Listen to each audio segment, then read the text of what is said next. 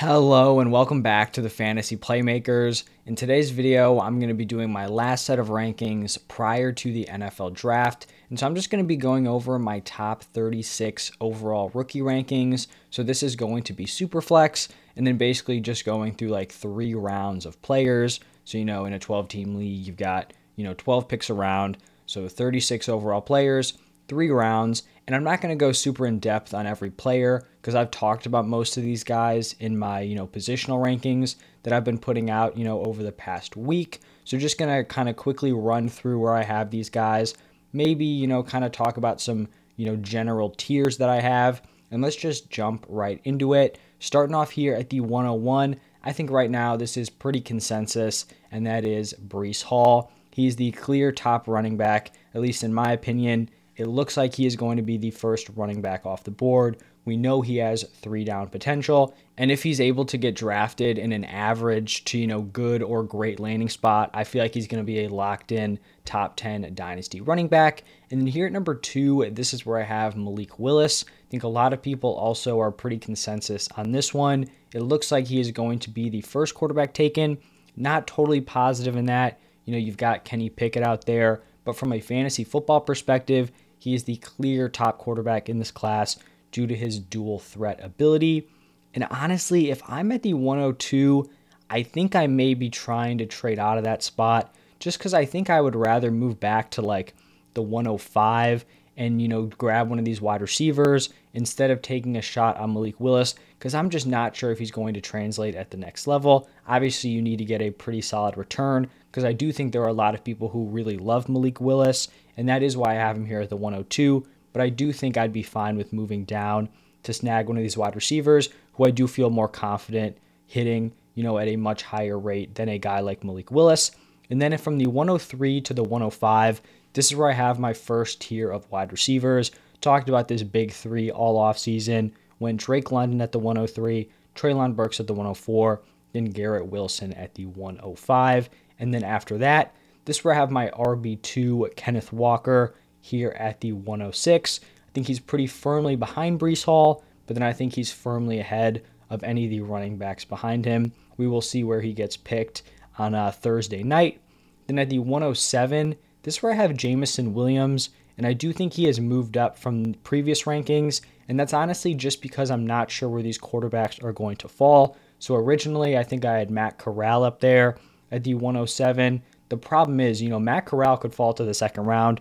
We just do not know. I feel like these quarterbacks could really, you know, land in any place, and no one really has a solid idea of where these guys are going to go. I feel like the Steelers are one of the best landing spots, and it seems like every mock draft they're getting a different quarterback. One week it's Malik Willis, then it's Kenny Pickett. Now we're hearing Desmond Ridder. Matt Corral could get thrown in there. We really just do not know. So I feel much more confident that Jameson Williams is going to be getting top 20 probably top 15 draft capital. So I like him there at the 107. This 108 spot, if I was picking here, I wouldn't love it just because looking at the options we have left. I did go here with Isaiah Spiller, and this is hoping he gets uh, day two draft capital. If he does not, he would definitely fall lower than this, but I still think he's pretty solidly my RB3, even though he has definitely fallen over the last few months. And then from the 109 to the 111, this is where we have a big run of quarterbacks. All these guys are really in a very similar tier for me. We've got Matt Corral at 109, Sam Howell at the 110, and then Desmond Ridder at the 111. Each of them, you know, possesses their own level of mobility. They can get you some production on the ground. I think Matt Corral, for me at least, is clearly ahead of Howell and Desmond Ridder, but they are in a close enough tier. And then to finish out the first round, this is where I have Chris Olave. I think he's going to get solid first round draft capital. If he goes early, that's cool. If he ends up slipping a little bit, then you're looking at landing spots with like the Packers, Cardinals, Chiefs, and that is also fantastic. So you can't really go wrong there if you are Chris Olave, and I like him at the back end of the first round. Now moving on to round two, we're going to start it off with George Pickens here at the 201. Really like his early breakout. We'll see. He's probably going to be going in the second round. Not getting a ton of first round hype, but that is fine. I still think he can produce as a second round pick. Then I have Kenny Pickett here at the 202, likely lower than consensus. which I've been basically all offseason on Kenny Pickett. He just doesn't have the upside of any of the quarterbacks ranked ahead of him. And I kind of feel like a realistic ceiling for him. It's like a mid tier quarterback, two, maybe max like a high end quarterback, two. He's not going to give you a ton of production on the ground, if any. And I just don't think, you know, he's some sensational throwing prospect.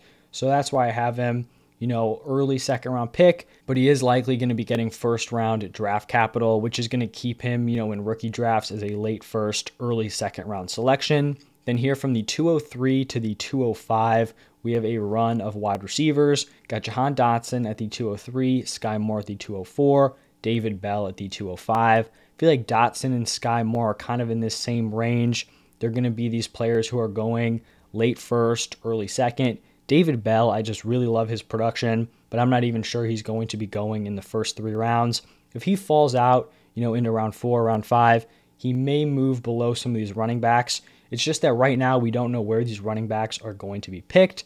And you can see the RBs here at the 206, 207, 208. Got Rachaad White, Brian Robinson, and Zamir White. I've been a lot higher on Rachaad White in previous rankings, you know, kind of had him as a borderline first round pick. The problem is, I just do not know if his draft capital is going to be here. And if he's going like round five, round six, it's going to be very hard to keep him this high. Because even if I like him, think he has three down potential, if the draft capital is not there, it's just kind of proven that he may not get the opportunity as some of the players picked ahead of him. Same kind of thing here with Brian Robinson. Just don't know where he's going to go. And then for Zamir White, I wouldn't be surprised if he went ahead of both White and Robinson. The problem is, I just think his ceiling is capped. He's not going to be a pass catching back at the next level, but he can be an early down grinder and is just a very solid pure runner out of the backfield. Then at the 209, this is where I have Christian Watson. Should receive great draft capital late round one, round two. I just don't think he's had enough college production to warrant being ranked any higher. And then here at the 210, the first tight end in my rankings, Trey McBride. I think McBride is most people's tight end one. You know, you could throw in Dulcich out of UCLA or Kolar, but I think, you know, a lot of people like McBride. If you went with one of those other guys, wouldn't hate it, but I like Trey McBride as a back end second round pick. The tight ends in this class really are pretty solid. You know, you don't have one kind of elite guy who's going to be going in the first round, most likely, but you know, guys going day two, early day three could definitely make an impact. So that is where I have Trey McBride. In the 211, Justyn Ross. Like him as a wide receiver. He's had the health concerns kind of fallen off since his freshman season. We'll see where he goes. If he gets good draft capital, I'll definitely be in on him. Then at the 212, I have James Cook. And this is going to start off kind of a little bit of a run on running backs. James Cook at the 212. Don't think he can be a three down back, but is a solid receiver out of the backfield. And then moving on to round three, 301, 302, we've got Tyler Allgeier and Dameon Pierce. Both these guys, we just don't know where they're going to land. It's really tough with these running backs. But at this point in the draft, I don't really love a lot of the wide receivers that are available. So I'd be fine kind of taking dart throws on some of these running backs, especially if they do secure solid draft capital. Then at the 303, it's going to be the last quarterback in these rankings, Carson Strong. Clearly, the quarterback six in my mind just doesn't have any ceiling of the players ahead of him because he is pretty much a statue back there.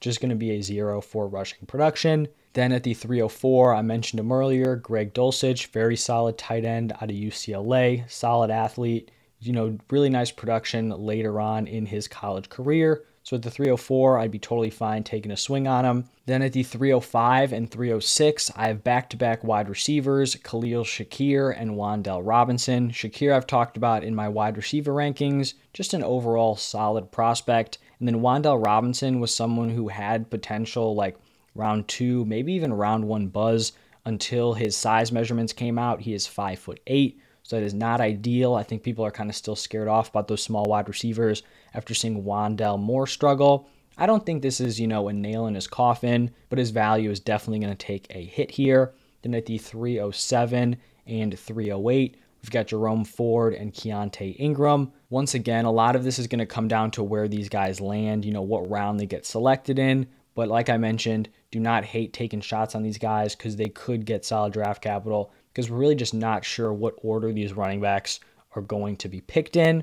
Then here at the 309, we have John Metchie out of Alabama, another solid prospect. Don't think he has a crazy ceiling, but late third round, nothing wrong with picking him here. Then at the 310, we have Charlie Kolar out of Iowa State, another one of these solid tight end prospects. And then to round out the third round at the 311 and 312, I have Pierre Strong out of South Dakota State, very, very athletic running back. Not a huge guy, but did produce very well in college. And then at the 312, Kyren Williams, definitely a big faller. Still think he can be a third down back. The ceiling is just not there, and I don't know if the draft capital is either. But that is going to wrap it up for my top 36 rookie rankings.